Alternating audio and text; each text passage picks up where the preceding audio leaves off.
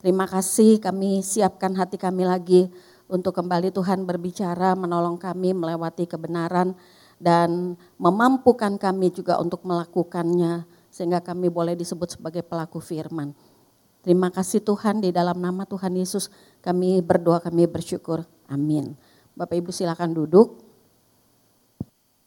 Kita akan baca firman Tuhan hari ini dari Ibrani pasal 12 ayat 1, 2 dan 3.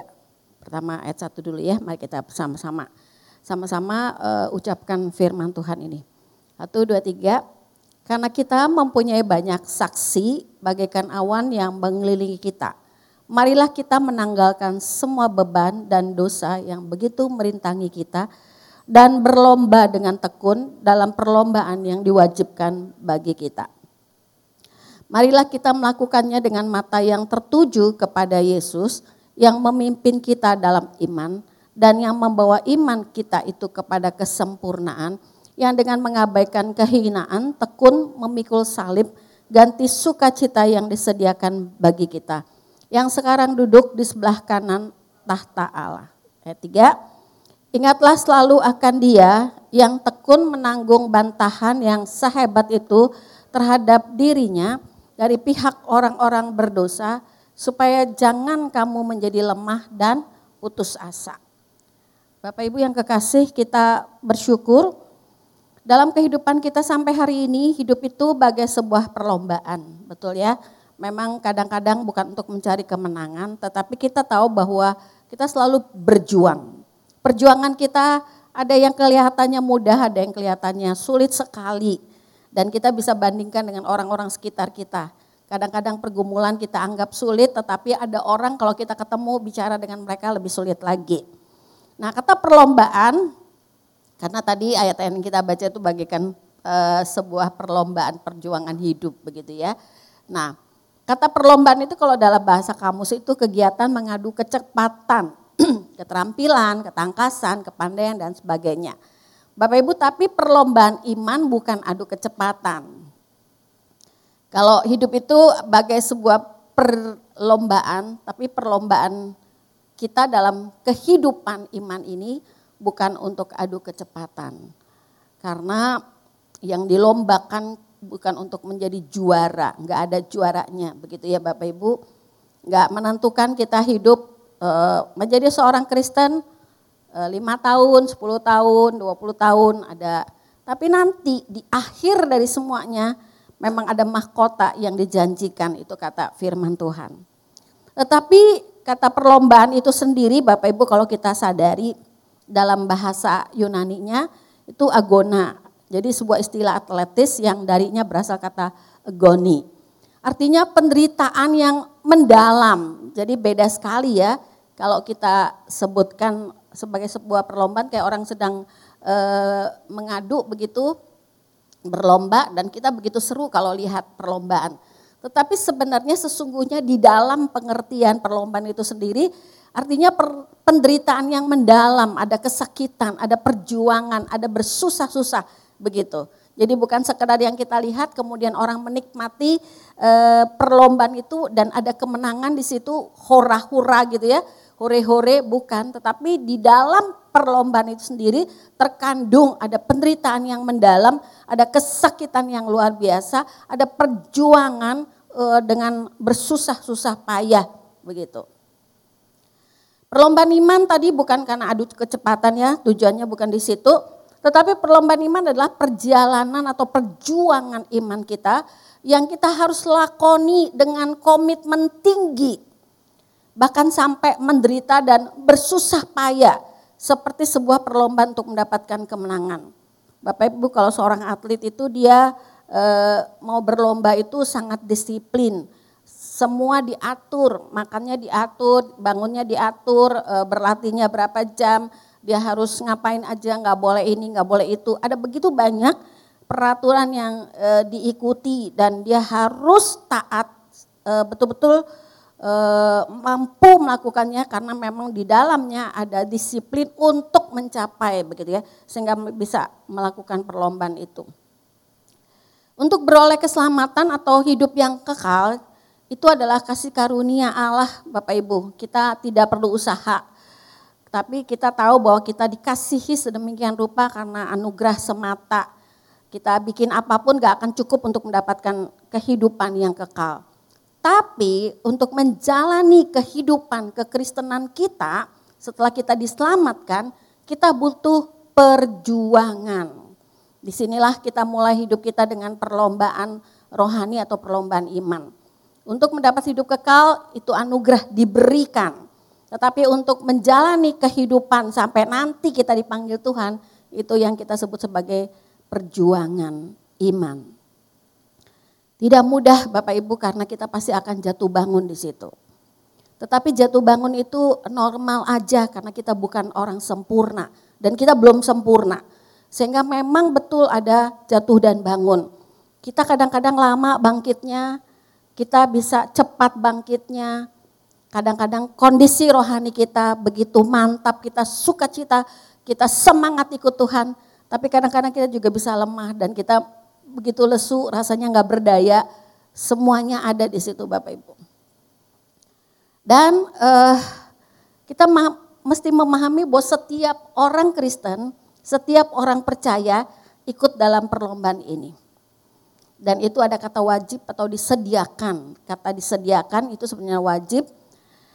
Dan kita tahu bahwa Allah ingin agar setiap kita umatnya tetap setia berjuang. Nah masalahnya dalam jatuh bangun kita jangan lari, jangan bergeser, keluar dari arena gitu ya. Nah itu yang bahaya. Tapi waktu kita jatuh enggak apa-apa karena kita sedang berjuang.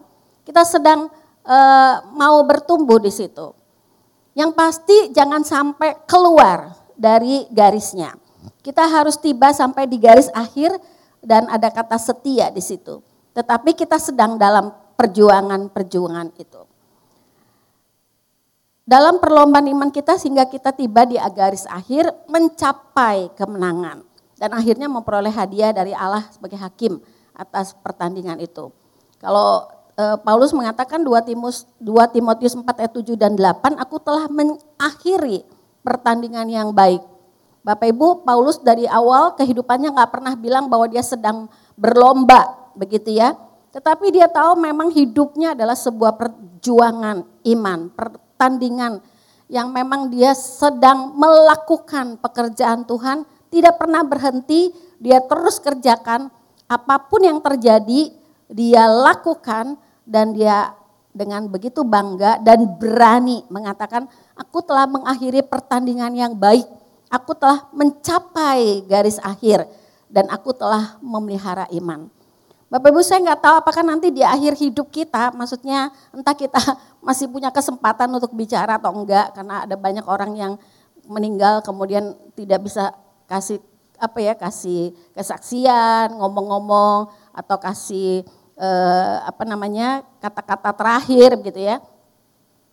Tetapi apakah nanti di akhir ujung dari hidup kita bisa mengatakan seperti Paulus mengatakan ini, aku telah mengakhiri pertandingan yang baik, aku telah mencapai garis akhir, dan aku telah memelihara iman.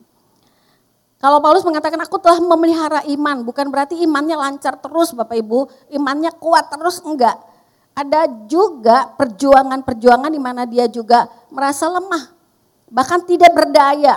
Ketika doanya enggak dijawab, Tuhan tolong, ini ada duri dalam daging, ini enggak bisa nih, mestinya kalau enggak ada ini saya lebih lancar. Membawa jiwa, memberitakan Injil, pergi kemana-mana itu lebih lancar. Tapi ada ini nih Tuhan, dan dia terus berdoa, tapi Tuhan gak jawab dan mencabut semuanya sehingga lancar gitu ya. Dia pasti punya perjuangan yang sangat berat. Dia pernah mengalami kesulitan-kesulitan, dipukul, mau masuk penjara, dicari-cari gitu ya, mau ditangkap dan sebagainya. Dia mengalami semua itu, tetapi dia bisa bilang aku telah memelihara iman. Indah sekali Bapak Ibu. Nah, bagaimana kita bisa sampai kepada tujuan? Dan mengapa banyak yang tidak sampai di tujuan? Tadi yang saya bilang kita berjuang, satu garis, jangan keluar garis. Boleh di situ jatuh bangun, Tapi jangan keluar sampai di luar. Mengapa banyak orang tidak sampai di tujuan? Di dalam ayat yang kita baca tadi ada dikatakan, marilah kita menanggalkan semua beban dan dosa yang begitu merintangi kita. Seorang pelari, ini yang indah ya, yang saya kemudian lihat di dalam bacaan. Katakan bahwa kata menanggalkan itu secara harfiah adalah lemak atau berat. Makanya pelari itu, atlet itu semua pada langsing-langsing gitu ya. Kalau gemuk gak bisa, karena gak kuat untuk lari ke sana ke sini. Tetapi mereka memang menjaga berat badan, ada kriterianya gitu. Dan dulu katanya mereka yang berpartisipasi dalam lomba atletik Yunani itu berlari gak pakai baju Bapak Ibu. Dan kita tahu memang sampai sekarang pun seluruh pelari itu bajunya ringan banget. Bahannya sedemikian rupa sehingga tuh ringan banget dipakai di dalam badan kita ini.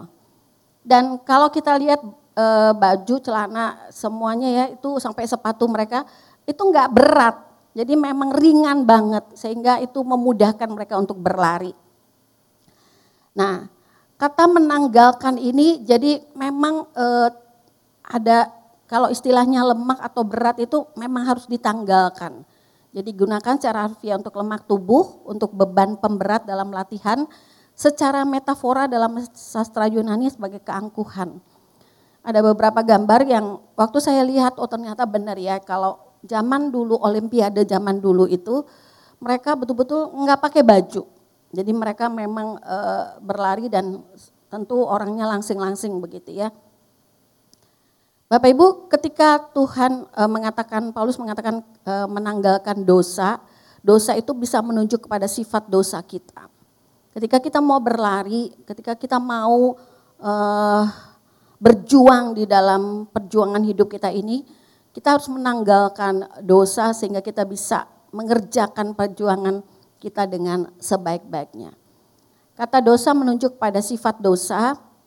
Bapak Ibu, ingatlah bahwa kita natur kita sudah berdosa, ada banyak dosa yang begitu mudah, begitu dicetuskan sekali gitu ya akan keluar. Dan itu yang harus kita terus berjaga-jaga di dalam diri kita sendiri. Kita gak usah perlu diperlihatkan banyak hal karena dari dalamnya kita aja sudah berdosa. Jadi itu naturnya begitu mudah untuk dipancing keluar begitu kita punya waktu dan kesempatan. Kemudian ada suatu dosa yang membuntuti, ketidakpercayaan atau konteks unik mungkin dikatakan ada mengundurkan diri. Jadi Ibrani 10:38 berkata gini, tetapi orangku yang benar akan hidup oleh iman. Dan apabila ia mengundurkan diri maka aku tidak berkenan kepadanya. Jadi kata-kata ini sungguh sangat dalam artinya. Ketika Tuhan mengatakan bahwa kita sedang dalam perlombaan menuju garis akhir. Tetapi dalam perlombaan dan perjuangan itu ada hal yang berat-berat dalam diri kita yang harus kita tanggalkan. Dan terlebih adalah dosa yang diingatkan. Mari kita menanggalkan beban. Beban itu adalah hal-hal yang kita terikat di dalam kehidupan sekitar kita. Apapun itu yang mengikat kita hari ini itu harus kita tanggalkan. Bapak Ibu, kita hamba Tuhan sedang belajar spiritual formation.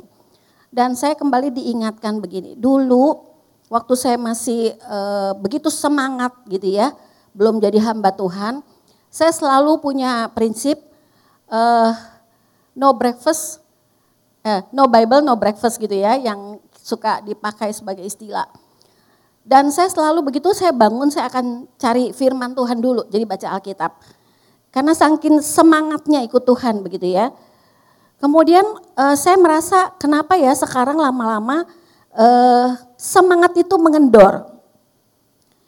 Kenapa semangat akan firman seperti Pak Paulin tadi bilang Alkitab itu tidak membara seperti dulu lagi gitu. Saya enggak punya prioritas yang pertama adalah firman Tuhan. Kalau dulu saya pasti gitu dan saya mengabaikan yang lain, saya pasti baca Alkitab dulu. Sebelum saya ngapa-ngapain gitu, saya akan duduk diem dulu, kemudian saya baca Alkitab, renungan, dan seterusnya, baru yang lain-lain gitu. Nah, prinsipnya ini, mendahulukan, mengutamakan firman Tuhan, mengutamakan Allah dulu, baru yang lain-lain gitu ya. Tapi sekarang semangat itu berkurang sekali, apalagi ada WA gitu ya, ada HP. Kenapa saya merasa gini, saya mengoreksi diri saya sendiri, kenapa hal itu menjadi yang utama? Karena saya akan mendahulukan itu, kemudian saya pagi-pagi lihat WA dulu ada apa, ada gini. Terus nanti baru yang lain-lain, baru firman Tuhan. Dan saya selalu mengoreksi diri saya, Tuhan aduh ini bahaya nih kalau kayak gini ya. Harus kembali lagi mengutamakan Tuhan. Nah Bapak Ibu, sekitar kita ini bisa menjadi beban. Hal-hal di dalam kehidupan kita ini banyak sekali ragamnya. Dan itu bisa mengikat kita, bisa menjadi beban dalam diri kita. Bisa menjadi sesuatu yang bukan Tuhan lagi yang terutama. Dan itulah yang perlu terus kita awasi di dalam kehidupan kita. Kita tanggalkan, kita lepaskan, balik lagi dan terus berjuang untuk itu. Karena perjuangan, saya ingat sekali karena waktu saya percaya Tuhan baru SMA. Jadi saya tahu bahwa saya gak punya kebiasaan dari kecil untuk berdoa mau makan, berdoa waktu tidur, berdoa bangun tidur gitu ya, berdoa minta Tuhan, bergantung pada Tuhan, itu nggak ada istilah itu. Sampai saya kenal Tuhan baru mulai. Nah hal-hal seperti itu perlu satu hal yang kita sebut dibiasakan, menjadi habit yang baik, bahkan sangat indah ketika kita memang mengutamakan Tuhan. Nah, apakah masih ada beban, apalagi dosa yang kita pikul dalam perjuangan ini? Mari kita tanggalkan. Berapa banyak hal, berapa ragam-ragamnya gitu ya dalam diri kita, dalam kehidupan kita sehari-hari yang begitu mengikat kita, mari kita tanggalkan. Kembali terus koreksi hati kita, di mana yang utama? Apa yang penting terutama dalam diri kita yang kita harus memang utamakan. Tentu kita boleh mengerjakan yang lain, tapi yang utama itu yang mana begitu. Nah ketika ada beban yang kita tahu, ini gak bener nih Tuhan gitu ya. Mari datang kembali pada Tuhan, tanggalkan hal-hal tersebut. Kemudian dikatakan berlomba dengan tekun, yang berarti ketahanan secara sukarela, kesabaran. Bapak Ibu, orang yang berlomba itu saya tahu mereka menghadapi kesukaran, kesakitan, penderitaan. Apalagi mereka kalau diasramakan gitu ya. Hidupnya mereka diasramakan berapa lama untuk pelatihan dan sebagainya.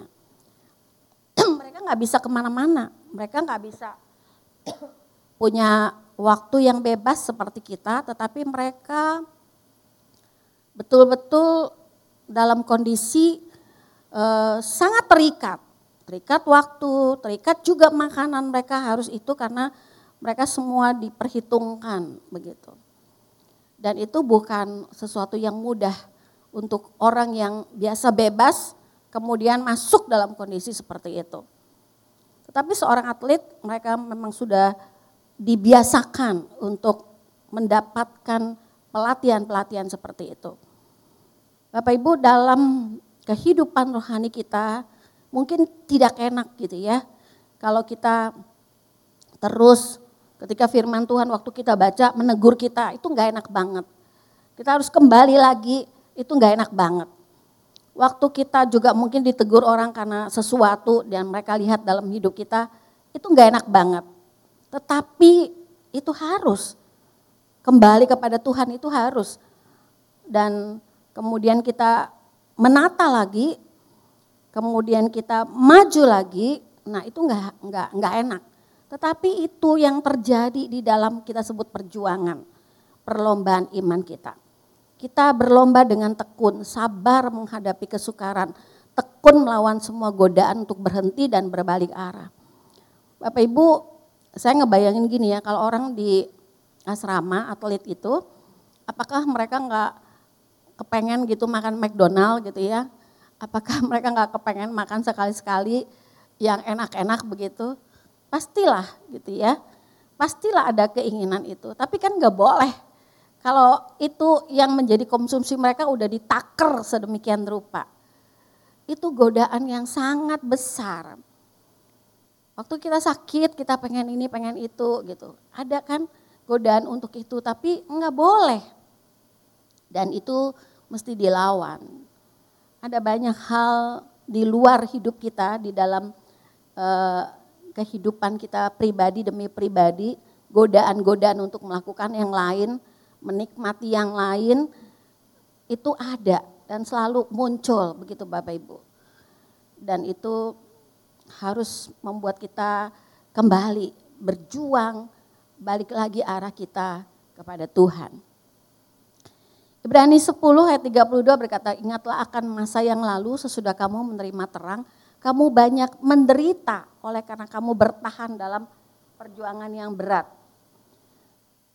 Tuhan tahu bahwa hidup kita sebagai orang Kristen bukan hidup yang gampang. Karena kita bukan gampangan. Tetapi hidup kita memang sebagai orang Kristen sangat berat. Dan kita sedang berjuang dengan tekun untuk mengerjakannya. Ibrani 10 ayat 36, sebab kamu memerlukan ketekunan supaya sesudah kamu melakukan kehendak Allah, kamu memperoleh apa yang dijanjikan. Bapak Ibu, ayat-ayat ini biarlah memberi kita semangat ya untuk berjuang terus. Dan ayat 2 dan 3 tadi dikatakan gini, ada kata-kata berlomba dengan mata yang tertuju kepada Yesus.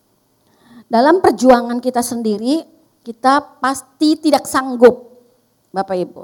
Pasti enggak sanggup.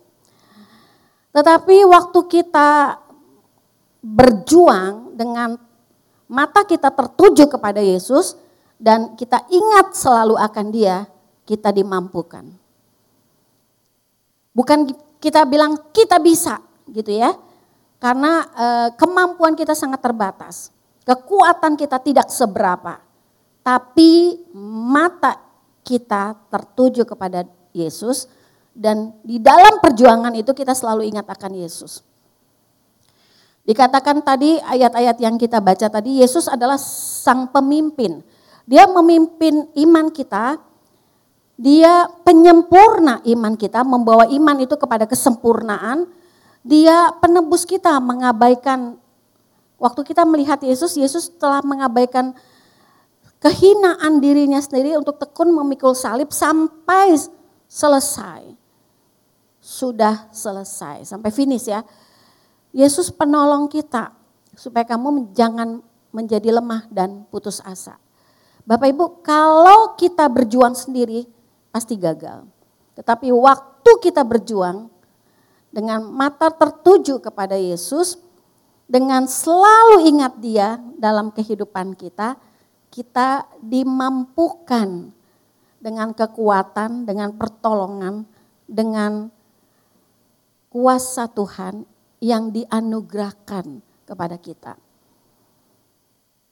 Dunia ini selalu menjadi dunia yang ingin sekali menarik kita pada pihak dunia dan iblis.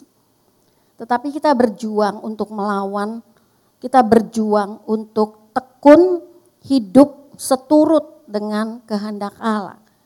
Dan perjuangan itu karena selalu menarik kita, ya gitu ya, ada tarik-tarikannya. Dan kita mau berjuang tetap pada kehendak Allah. Perjuangan iman yang tadi saya bilang tidak mudah, tapi kita punya anugerah yang luar biasa karena ada Yesus sebagai pemimpin kita. Dialah penyempurna iman kita, Dialah penebus kita yang sudah mati, ya sudah menjadi teladan, sudah memberi contoh, sudah menjadi segala-galanya. Dan Dia penolong kita sampai akhir dari kehidupan kita. Bapak Ibu, ketika kita sulit, ketika kita sedang bergumul, Mari kita ingat, ingatlah selalu akan Dia. Mari tujukanlah mata kita kepada Dia. Di dalam perjuangan itu dalam Ibrani 11 dikatakan ada banyak saksi. Itu mereka yang nonton begitu banyak. Tetapi ada tokoh-tokoh iman yang berjuang dan mereka sudah menang. Dari Habel sampai para nabi. Mereka sudah menang dan mereka adalah para pemenangnya. Dan itu tercatat, kita bisa belajar kembali apa yang menjadi pergumulan mereka. Kenapa iman mereka begitu dahsyat, kenapa mereka begitu fokus kepada Tuhan. Mengutamakan Tuhan, menyenangkan Tuhan, hidup bagi Tuhan, mempermuliakan Tuhan, dan mereka pemenang. Dan sudah ada di situ dan kita bisa baca sebagai contoh teladan bagi kehidupan kita. Ketika kita berjuang dalam kesulitan, ada teladan untuk memberi kita kekuatan. Mereka juga manusia biasa seperti kita, tetapi mereka sudah menjadi pemenang. Oleh sebab itu Bapak Ibu, terakhir untuk menutupnya mari kita 3 hal yang akan kita lakukan dalam hidup kita. Mari fokus kepada Tuhan Yesus. Apapun yang kita sedang alami saat ini, mari fokus. Mari kembali tertuju kepada Dia. Kalau hari ini pun ada begitu banyak beban yang mengikat kita, mari kita koreksi satu-satu, ini enggak sesuai. Tanggalkan aja, lepaskan. Ini banyak menghalangi saya, lepaskan. Kalau ada dosa yang kita tahu nih mengikat saya, mari bertobat, mari serahkan diri, mari lepaskan. Karena itu yang Tuhan inginkan. Karena ketika kita terus diikat dengan beban dan dosa itu, kita akan sulit, sangat sulit untuk berjuang.